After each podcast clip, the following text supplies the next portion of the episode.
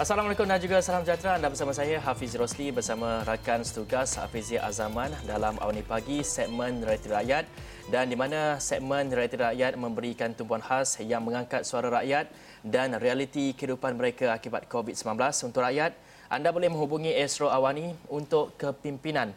Esro Awani akan memberi peluang kepada setiap wakil rakyat yang anda lantik untuk menyuarakan realiti di kawasan anda. Dan ekonomi juga penting. Oleh itu dari sekecil-kecil usahawan mikro sehinggalah perniagaan gedung besar ini platform untuk anda suarakan isu dan inovasi yang diperlukan. Setiap masalah segala kegusaran akan kami bawakan di Astro Awani dan segmen Realiti Rakyat hari ini. Bermula sekarang.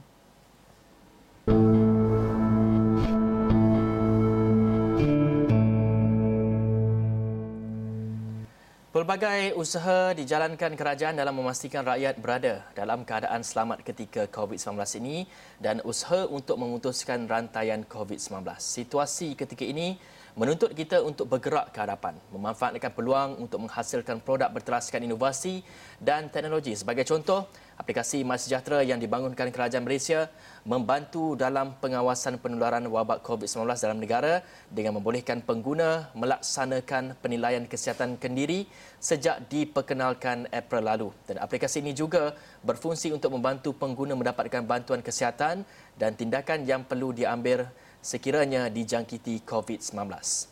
Dan selain mengenal pasti hospital dan klinik terdekat untuk membuat pemeriksaan dan rawatan itu adalah antara kelebihan dan fungsi aplikasi ini. Namun sehingga kini bagaimanakah aplikasi ini dilihat membantu kerajaan dalam memutuskan rantaian COVID-19? Bagaimana pula sambutan dari rakyat mengenai aplikasi ini dan apakah teknologi ini mampu memudahkan kerajaan untuk menjalankan aktiviti pengesanan kontak rapat dan semua persoalan ini kita akan bincangkan bersama tetamu kita hari ini iaitu Insinyur Engineer Mat Shah Nuri Mat Zain, Ketua Eksekutif Agensi Keselamatan Cyber Negara NACSA. Assalamualaikum, selamat pagi. Selamat pagi, terima kasih. Assalamualaikum warahmatullahi taala wabarakatuh. Okey, tuan. Uh, okey, kepada mereka yang sedang menonton uh, realiti rakyat pada ketika ini, kepada mereka yang kita tahu kerajaan telah pun uh, memberikan inisiatif RM50 e-wallet. Dan kalau nak tahu bagaimana aplikasi ini dapat membantu uh, kerana ia perlu menggunakan aplikasi ini anda kena tonton lihat uh, bagaimana aplikasi ini digunakan dalam Uh, memastikan bahawa RM50 e-wallet yang diberikan kerajaan kepada rakyat dapat kita gunakan. Itu adalah akan perkara-perkara yang kami bincangkan Akan sebentar bincang, tadi. Uh, sebentar lagi. Okey, baiklah. Uh, kita nak pergi kepada perkara pertama lah kan. Saya nak lihat sejak daripada uh, aplikasi ini dilancarkan. Bagaimana dengan statistik penggunaan aplikasi My Sejahtera ini setakat ini? Okay, terima kasih. Uh, semenjak dilancarkan pada bulan April yang lepas, sehingga pagi ini, uh, jumlah pengguna yang telah berdaftar dengan MySejahtera adalah seramai 4.9 juta dan uh, sebanyak 180,000 premis telah menggunakan MySejahtera check-in uh-huh. untuk pelawat mendaftar bila masuk premis tersebut.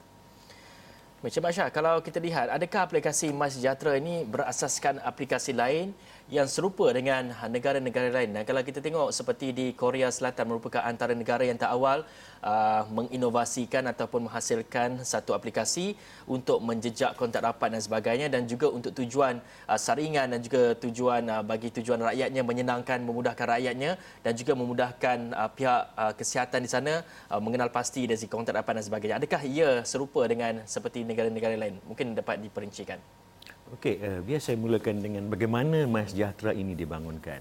Hmm. Uh, mula-mula ia dibangunkan ini, idea nak membangunkan aplikasi ini adalah bila pihak KKM uh, eh, datang berbincang untuk menggunakan teknologi bagi membantu mereka mengenal pasti uh, apa ni orang ramai yang ada risiko uh, COVID.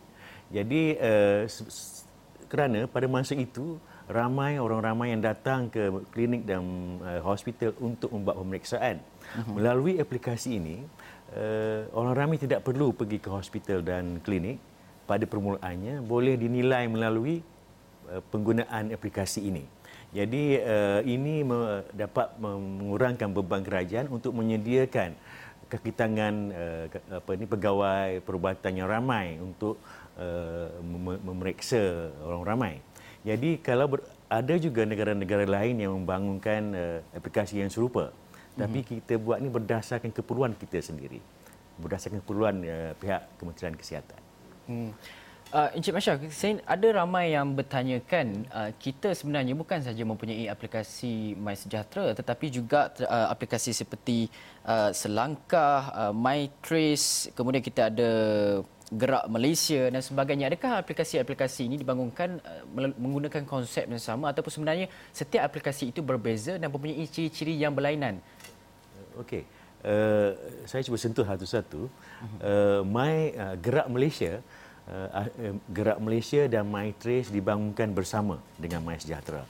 Uh, Gerak Malaysia bertujuan dibangunkan dulu untuk uh, memantau pergerakan uh, semasa PKP uh, apa ni PKP awal dulu daripada uh, uh, nak merentas negeri. Uh, masa itu dibangunkan untuk memantau pergerakan. Uh, manakala My, uh, MyTrace adalah satu aplikasi yang dibangunkan bersama untuk uh, melaksanakan contact tracing menggunakan teknologi Bluetooth. Hmm. Jadi uh, manakala My apa ni My Sejahtera ini uh, dia punya skop adalah lu, lebih luas. Hmm. Pertama dibangunkan untuk menilai tahap kesihatan melalui orang ramai membuat penilaian kendiri secara sendiri.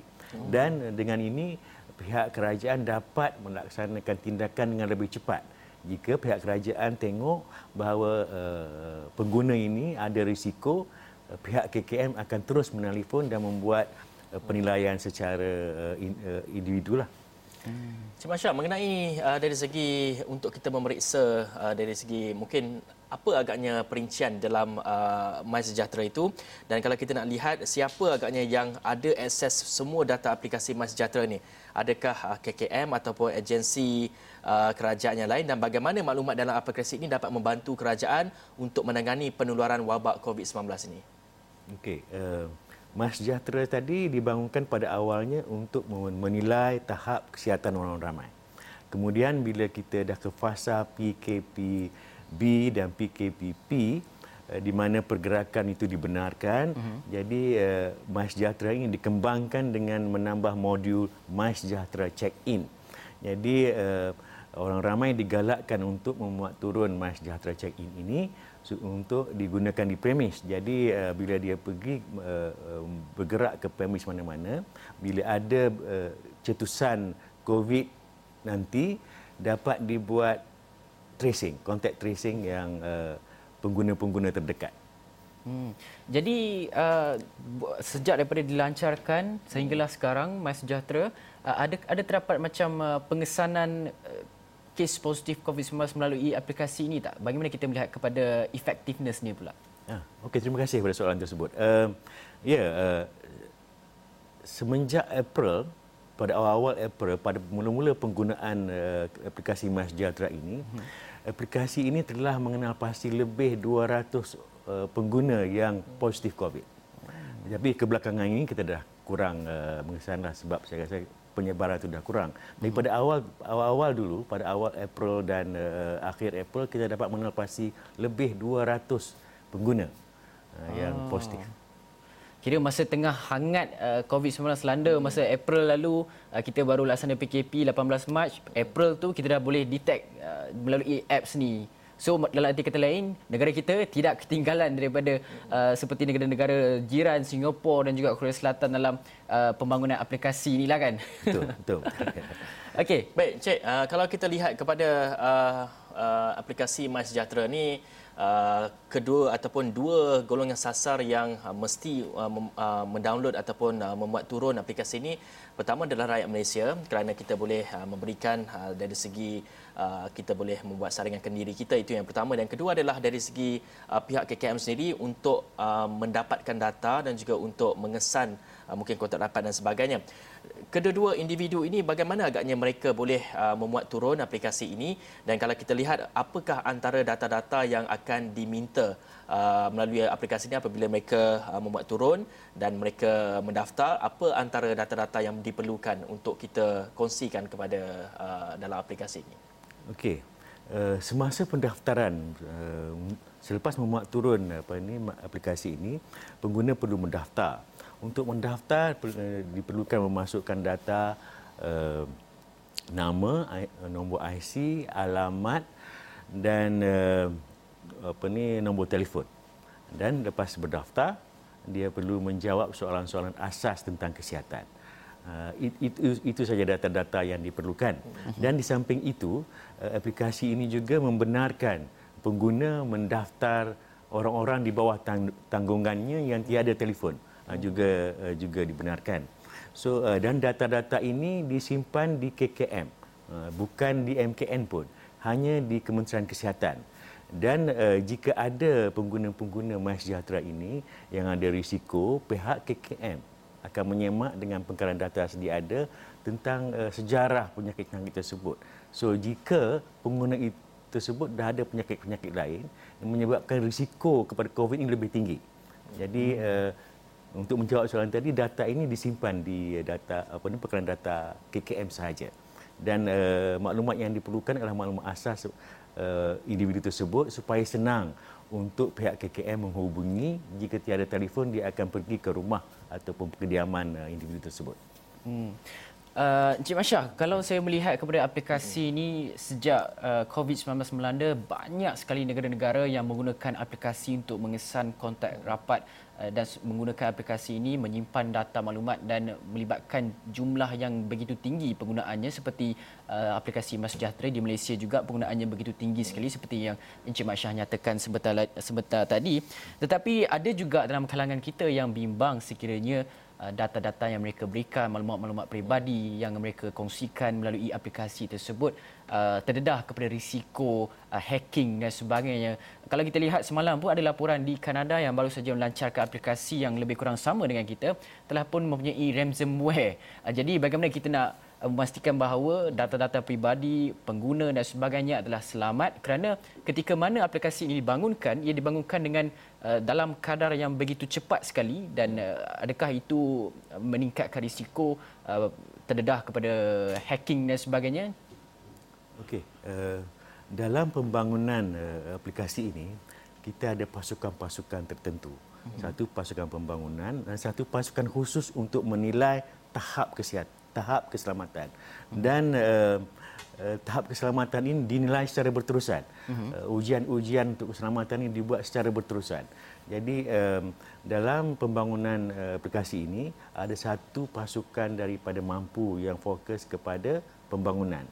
Uh, agensi saya agensi keselamatan saiwan negara fokus kepada keselamatan pihak KKM tengok dari segi penggunaan uh-huh. dan data ini disimpan di tempat yang selamat di Kementerian uh, Kesihatan dengan uh, apa orang kata uh, control measures yang uh, berbagai lapisan uh-huh. dan kita kita kita perhatikan uh, banyak cubaan-cubaan uh, sehingga kini untuk cuba menceroboh aplikasi ini tapi oh, kita cuba sedaya upaya uh-huh. Hmm. Ada cubaan untuk menceroboh ya. Bagaimana agaknya bagaimana tindak balas daripada tindakan uh, MKN sendiri untuk cover daripada benda itu berlaku? Itu yang saya nyatakan tadi bahawa uh, kita uh, membuat penilaian dan kawalan secara berterusan. Hmm. Dan uh, uh, dari segi aspek uh, apa ni uh, kawalan data ini juga data ini kita tidak simpan selamanya. Hmm. Kita hanya simpan data ini selama 90 hari kemudian dia akan dihapuskan secara automatik melalui sistem yang telah dibangunkan ini.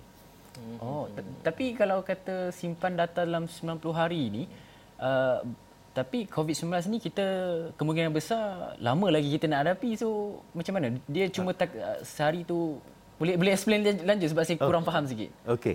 Uh, maksud saya data-data yang disimpan 90 hari tadi adalah data-data yang uh, digunakan check-in tadi. Hmm. Ke mana uh, apa ni? Ke mana pengguna itu pergi yang dia kena hmm. scan QR code tersebut hanya disimpan selama 90 hari.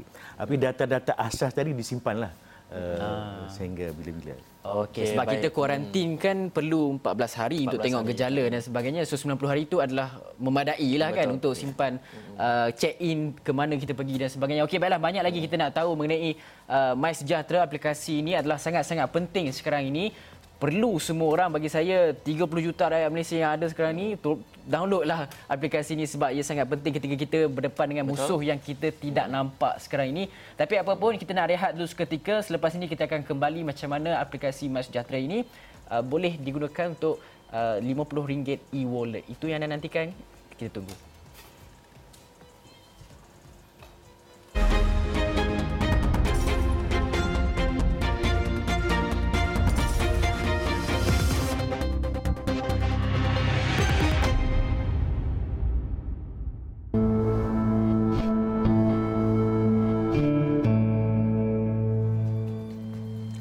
Kita masih lagi membincangkan mengenai kepentingan My Sejahtera, aplikasi My Sejahtera dalam kita ingin mengekang penularan wabak COVID-19 dan bersama kita di studio ketika ini adalah uh, Engineer Man Shah Nuri Mat Zim merupakan Ketua Eksekutif Agensi Keselamatan Cyber Negara.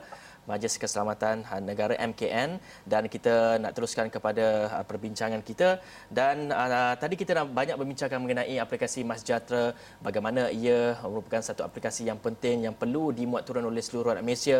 Begitu juga kegunaannya kepada uh, warga KKM untuk mengenal ataupun untuk memastikan mengetahui bagaimana agaknya kita pergi ke tempat mana. Dari segi mereka untuk uh, mendapatkan uh, sejarah rapat. perjalanan kita dan juga kontak rapat.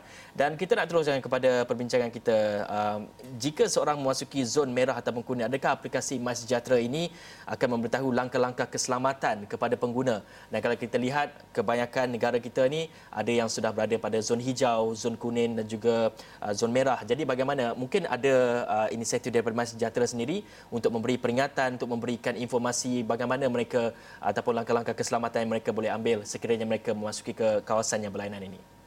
Okey, uh, salah satu kemudahan yang ada dalam aplikasi MySejahtera ini adalah satu uh, kemudahan yang dipanggil hotspot tracker. Di dalam hotspot tracker ini, dia dapat mengetahui sama ada kawasan yang kita lalui tersebut adalah kawasan hijau, kuning atau merah atau kawasan atau tempat yang kita nak pergi uh, melalui aplikasi peta yang ada dalam tersebut menandakan kawasan tersebut dan mengetahui kawasan itu kawasan merah, kuning ataupun hijau. Uh-huh. Jadi uh, kita tak tetapkan langkah-langkah apakah sepatutnya diguna, apa di, di, dipraktiskan semasa di tempat tersebut. Tapi uh, pengguna perlulah berhati-hati bila berada di kawasan merah uh, dengan menentukan memastikan melaksanakan SOP yang ditetapkan. Hmm.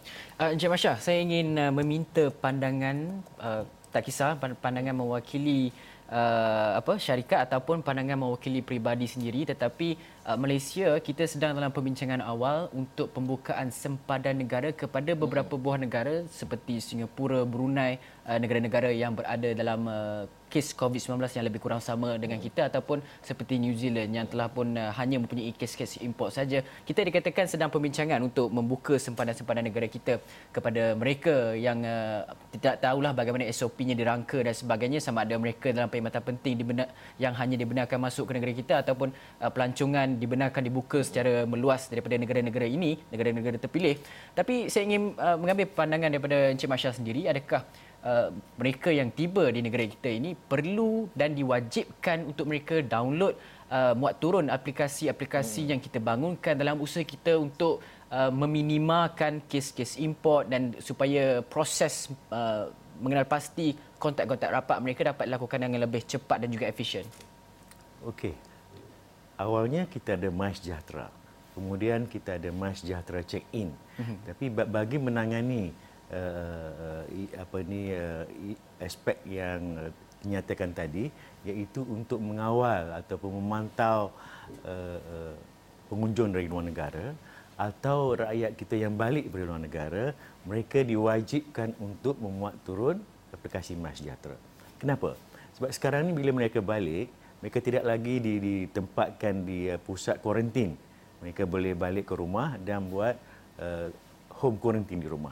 Jadi melalui aplikasi MySejahtera ini, pihak Kementerian Kesihatan dapat memantau uh, tahap kesihatan mereka dan juga supaya mereka kuarantin di rumah saja, memantau pergerakan mereka hmm. di rumah. Jadi itulah mereka diwajibkan hmm. untuk memuat turun aplikasi MySejahtera ini.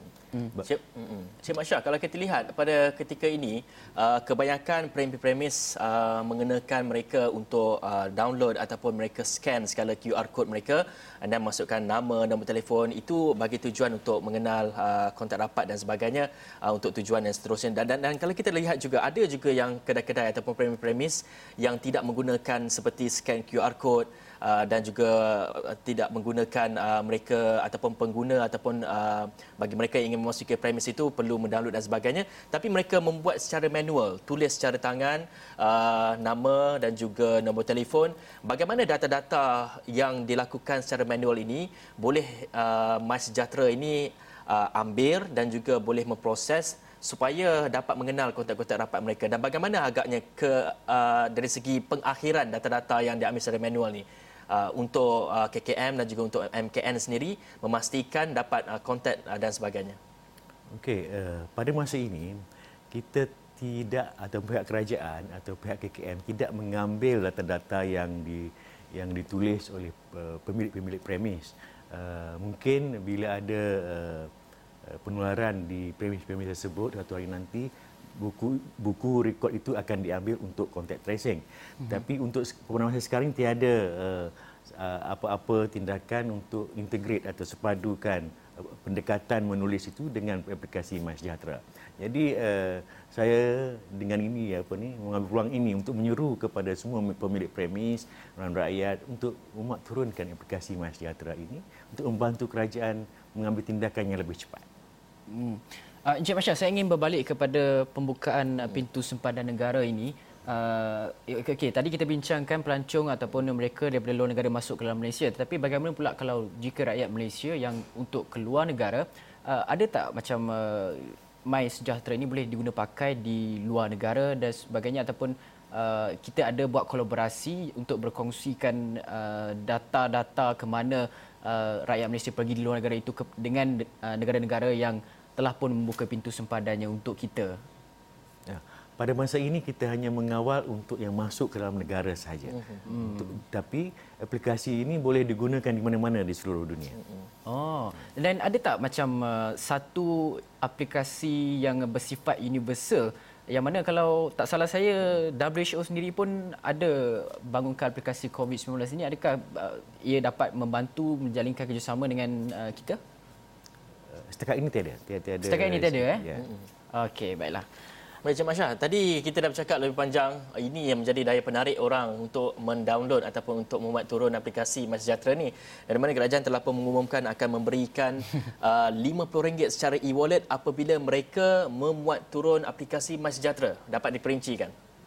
Okey, terima kasih. Uh, satu ingin saya tekankan bahawa MySejahtera ini bukannya satu perkhidmatan e-wallet. Uh-huh. Kerajaan memutuskan supaya setiap uh, penerima RM50 melalui e-wallet tersebut hendaklah memuat turun dan mendaftar dengan MySejahtera. Jadi pembayaran RM50 itu masih melalui perkhidmatan e-wallet yang sedia ada. Jadi sebelum pembayaran dibuat, perkhidmatan e-wallet tersebut akan menyemak dengan MySejahtera sama ada individu tersebut telah mendaftar dengan MySejahtera atau tidak. Jika mendaftar, pembayaran akan dibuat. Jika tidak, individu tersebut akan diminta supaya memuat turunkan MySejahtera terlebih dahulu. Hmm. Jadi uh, saya ingin kalau macam apps MySejahtera dan aplikasi-aplikasi lain yang dibangunkan sebab uh, berdasarkan pakar-pakar kesihatan seluruh dunia pun kita berkemungkinan akan uh, hidup dengan COVID-19 dalam tempoh lima tahun lagi akan datang walaupun vaksin itu uh, mungkin kemungkinan besar dijumpai pada awal tahun depan ataupun pertengahan tahun depan. Dan nak sampai Malaysia vaksin tu dengan cara rawatannya yang masih lagi kita tidak dapat uh, apa bukti yang sahih rawatan COVID-19 bagaimana. Jadi ini membuatkan kebarangkalian COVID-19 di Malaysia ini akan ada lebih lama dan kita sangat-sangat bimbang dengan uh, sekiranya wujud kluster-kluster baru uh, gelombang kedua yang sedang pun dihadapi oleh uh, Korea Selatan. Jadi adakah apps MySejahtera ini akan masih digunakan uh, ketika mana tahun-tahun mendatang dan juga kalau kata kita dah berjaya tangani COVID-19 uh, mencapai angka uh, sifar dan juga pesakit di hospital telah pun tiada adakah aplikasi ini masih lagi akan berjalan seperti biasa atau bagaimana Okey, kerajaan belum memutuskan sama ada untuk meneruskan penggunaan aplikasi ini secara berterusan. Uh-huh. Tapi saya nampak Uh, berdasarkan uh, keberkesanan aplikasi ini pada masa sekarang membantu kerajaan membantu rakyat ia mungkin boleh diteruskan ini bukan sahaja untuk menangani uh, penyakit covid uh-huh. pandemik covid ini tetapi contohnya penyakit denggi yang juga sedang berkembang boleh digunakan dengan pendekatan yang sama hmm. Baik Encik Masya, kita pun tak banyak masa secara ringkasnya. Uh, boleh Encik Masya terangkan uh, dari segi apa agaknya keperluan untuk uh, menggunakan aplikasi MySejahtera ni? Dari segi uh, telefon pintar yang bagaimana dan juga bagaimana mereka boleh memuat turun aplikasi ini? Adakah ia akan dimuat turun secara percuma? Mungkin dapat jelaskan secara ringkas sebelum kita mengakhiri ini. Okey.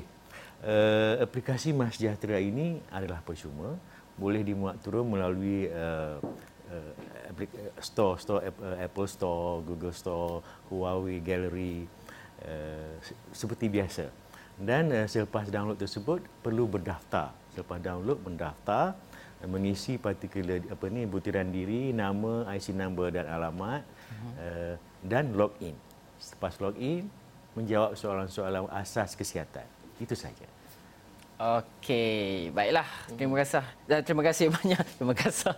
Terima kasih banyak Encik uh, Mat Shah Nuri Mat Zain, Ketua Eksekutif Agensi Keselamatan Cyber Negara NACSA daripada Majlis Keselamatan Negara atas berkongsi segala maklumat yang kita ingin tahu berkaitan dengan aplikasi MySejahtera. Ini adalah masanya untuk semua 30 juta rakyat Malaysia kena ada aplikasi ini muat turun. Download ini adalah ketika mana kita melawan musuh yang kita tidak nampak. Jadi aplikasi ini sangat penting dalam membantu pengesanan kontak rapat dengan lebih cepat dan juga efisien dan sama-sama kita bantu petugas barisan harapan yang telah pun bekerja keras tungkus lumus sejak daripada uh, PKP laksanakan merawat uh, pesakit-pesakit COVID-19 yang ada di Malaysia dalam usaha kita memerangi COVID-19 itu sendiri. Terima kasih sekali lagi kepada Encik Masya. Uh, sekian daripada saya Hafizah Zaman dan juga saya Hafiz Rosli. Assalamualaikum dan selamat.